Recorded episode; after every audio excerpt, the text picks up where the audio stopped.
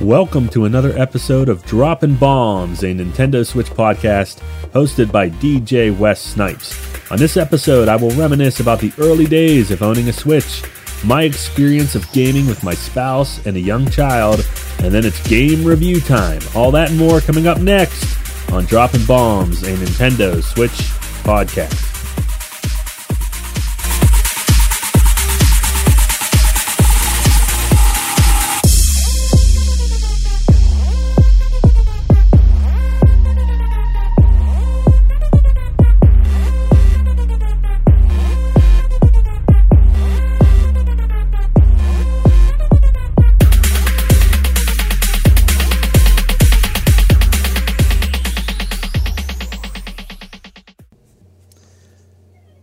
Hey, I hope everyone is doing well and that you are busy playing lots of Nintendo Switch games. It's another episode of Droppin' Bombs, a Nintendo Switch podcast. I am your host, DJ Wes Snipes. Hello to those of you listening that tweet using hashtag SwitchCore. SwitchCore is a group comprised of some heavy hitting collectors of everything Nintendo Switch. It includes members with collections of all shapes and sizes from all over the world. We mostly chat over Twitter, the Nintendo Switch Collectors subreddit, and on the NS Collectors Discord server. I also wanted to give a quick shout out to Ray and Stormy, the hosts of the Under the Sheets podcast. Under the Sheets is a husband and wife that talk about Nintendo Switch. So think about game previews, reviews, current news, and more. And they mix that with talk about pop culture, like TV shows, movies, comic books, and more. If you haven't listened to the Under the Sheets podcast yet, I highly recommend adding it to your rotation. For the first part of this podcast, I want to talk about the early days of Switch ownership and how the console has impacted my family, specifically as it relates to my wife and my oldest son. My household owns four Nintendo Switch consoles. We haven't always had four. On the last podcast, at the end of the first half, I left you all with a bit of a cliffhanger, telling listeners the first thing I did when I opened the brand new console back on March 3, 2017, was smell it. That was Switch console number one. It's mine specifically, but back in the day, it could also be used by Lane, my wife, and our, at the time, six year old son when I wasn't using it. In those early days, I was itching to play games with someone. Games like Bomberman, um, Fast RMX, Snipperclips, and then I guess uh, eventually Mario Kart when it came out in, in April of 2017. They were games I was able to play with my son.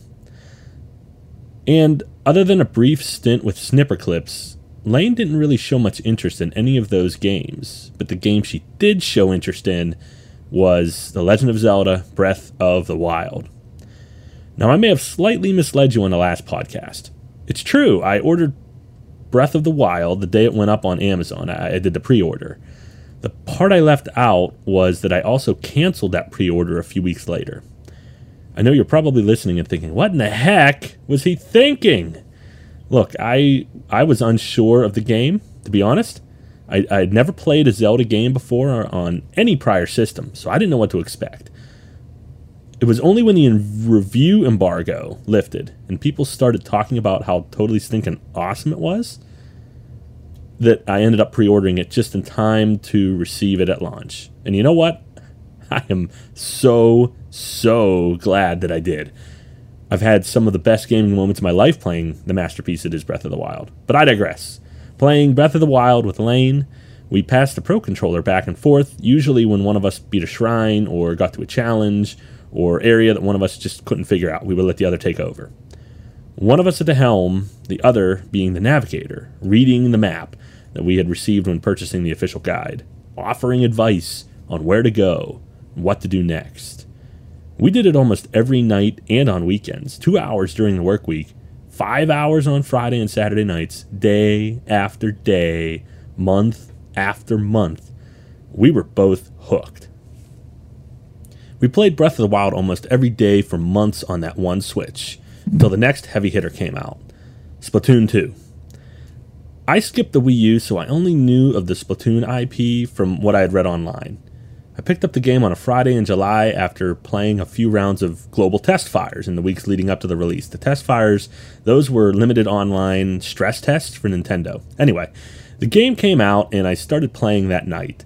Then, because of the nature of the game being one player only, my son wanted to play. So I was like, yeah, cool. All right, go ahead. Then Lane wanted to play. So I'm like, okay, you can have a turn too. And then we all kept wanting to play.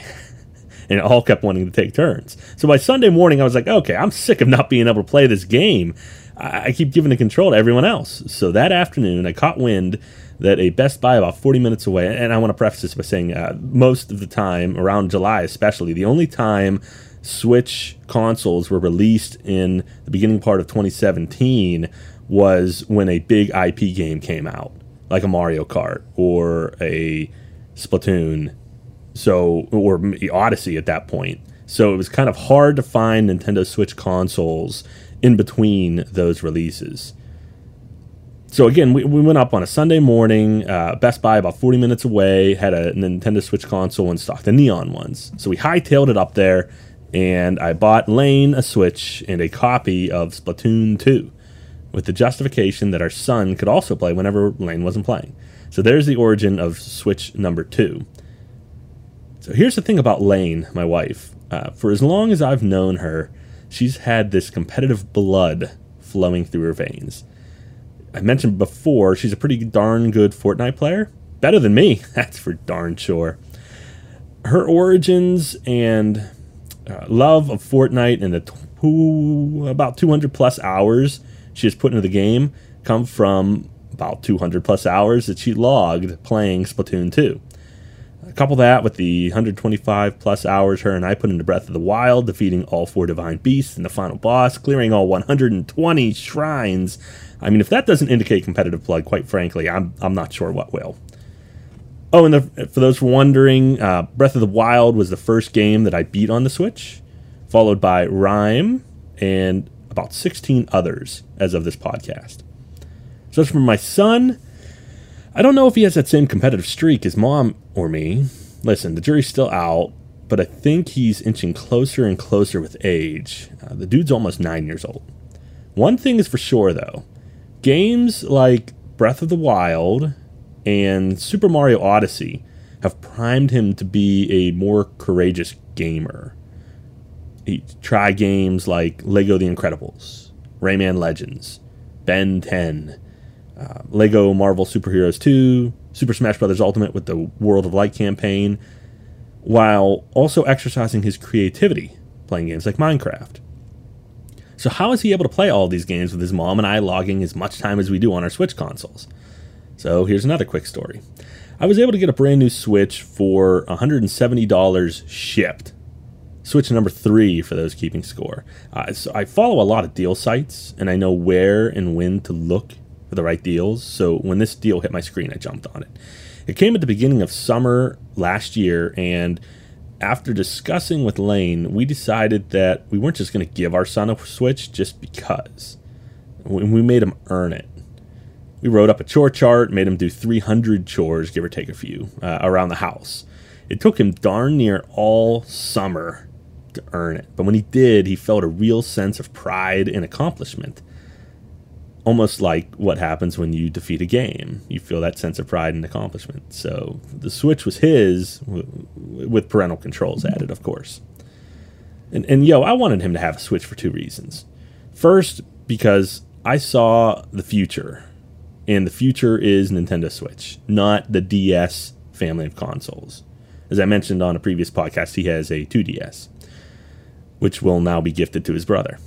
And second, I could be wrong for saying this, but it's my opinion, so take it how you will. Anyway, second is I just don't think the types of submersive experiences, you know, experiences like you get with Zelda and Mario Odyssey, can be replicated via the DS.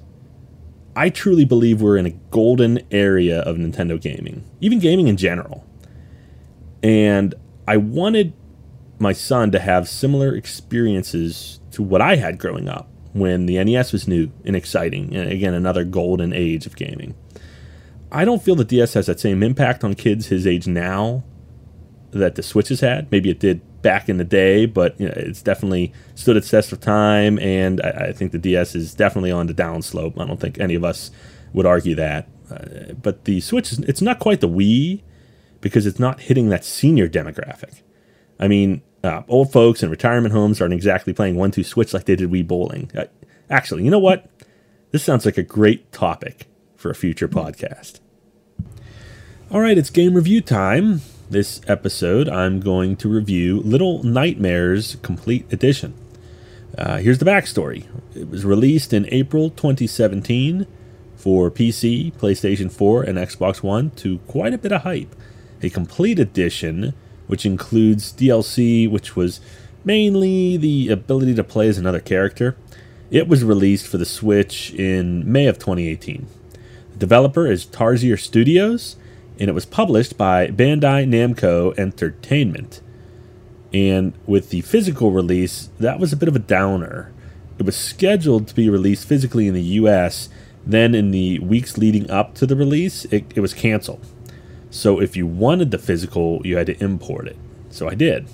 The US import prices at the time of the release, it was about $37 shipped, depending on the region you imported it from. I did it from the EU and it retails for $30 otherwise on the US eShop.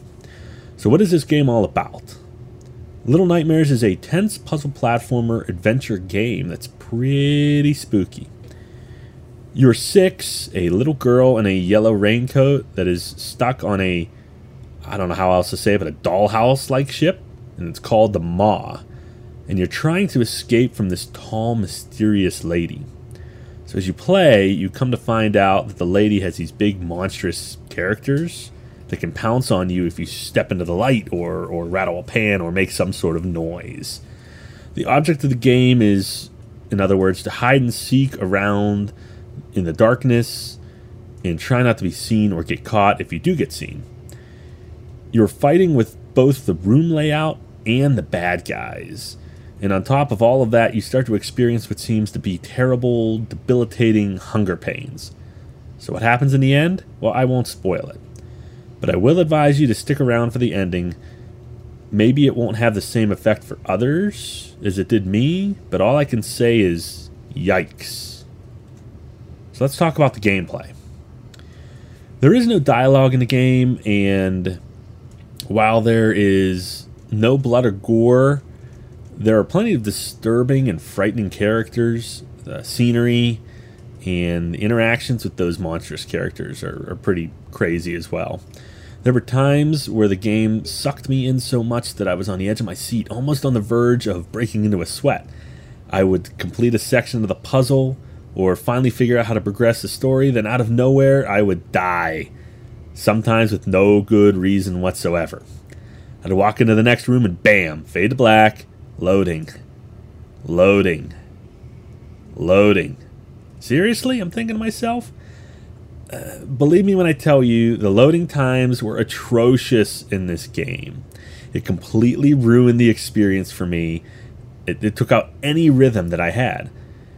And the deal was the deaths were so quick, it was almost impossible for me to even recall what I had done the last time that caused me to die by the time the scene started rolling again. I love the graphics and the imagery of this game. It's definitely a dark game, one like I had never played previously, so that was kind of refreshing. Yeah, something to try, a, a new kind of platformer, if you will. The controls, they were crazy loose and definitely attributed to some of those cheap deaths I experienced. There were times when I for sure was in the clear, only to be snatched up by the monster leading to frustration on my part. Apparently, it was like this on other platforms, and you would think that the devs would have addressed it prior to the port to the Switch, but nope. So I finished the game in five hours. It probably would have been quicker had it not been for all of those crazy loading times. And uh, for the record, I did not start the DLC as the other character. So, did Little Nightmares live up to the hype? As a reminder, my game reviews are scored by me dropping bombs. One bomb means the game truly bombed, aka sucked, and five bombs means the game was the bomb, aka totally awesome. So for Little Nightmares, I had to give this game three bombs. It was an aesthetically beautiful game with a dark, twisted story. The imagery in some spots was downright disturbing. The music was ominous, and the sounds, especially of the monster character people, freaked me out at times. The devs did a good job of making the player start to connect with the struggles Six faced as she went through the various puzzles. I know I felt compassion because to me, it seemed this girl was being bullied by someone way bigger. With the anger, it started to build inside. The game would have received four stars from me were it not for the loading times and the somewhat loose controls. If Little Nightmare goes on sale in eShop, I'd recommend it. However, as it stands at $30 MSRP in the US eShop, it's a it's a hard pass at full price. That was my game review for Little Nightmares Complete Edition, available now for the Nintendo Switch. If you want to chat with me after the show, please tweet at DJ Wes Snipes. I'm also on the NS Collectors Discord, uh, the screen name DJ Wes Snipes. And that is all for this podcast. I really hope you've enjoyed listening. Until next time, this is DJ Wes Snipes. I'll just be over here dropping bombs.